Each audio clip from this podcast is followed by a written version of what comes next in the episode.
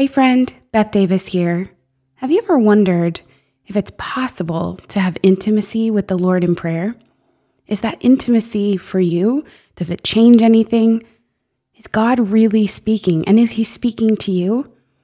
I'm here to tell you the answer to every one of those questions is yes. And I want to invite you to join me and find out for yourself, to find out more of His heart for you in the Well Abide a six week mentorship program with yours truly. You can find out more at blessedshe.net slash the dash well dash abide. See you there. September 15th, 2021. Today's reflection is written by Dr. Mary Ruth Hackett for the world's sorrows. My heart ached for them. A family I loved was fractured and breaking under the weight of personal sin.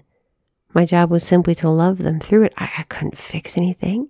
I couldn't change minds or offer pardons. I couldn't make the pain go away, so I sat in the shade of Our Lady of Sorrow statue and let my heart love them in the midst of their mess. It was the first time I began to understand Our Lady. I came to the faith from a Protestant background, and I admit to having very little interest in the Blessed Mother. She didn't bother me, and I was okay with people honoring her. I just have any attachment to her personally. Mary was an enigma to me, but one I didn't really want to contemplate.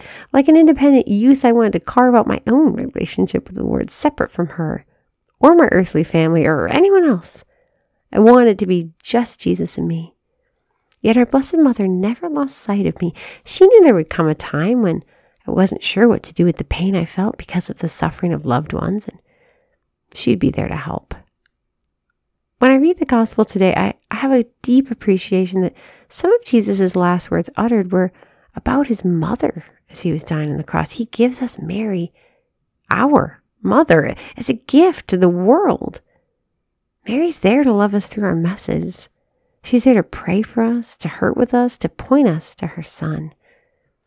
I invite you to invite her into your prayer life and offer a Hail Mary or even a rosary today for all the sorrows in the world.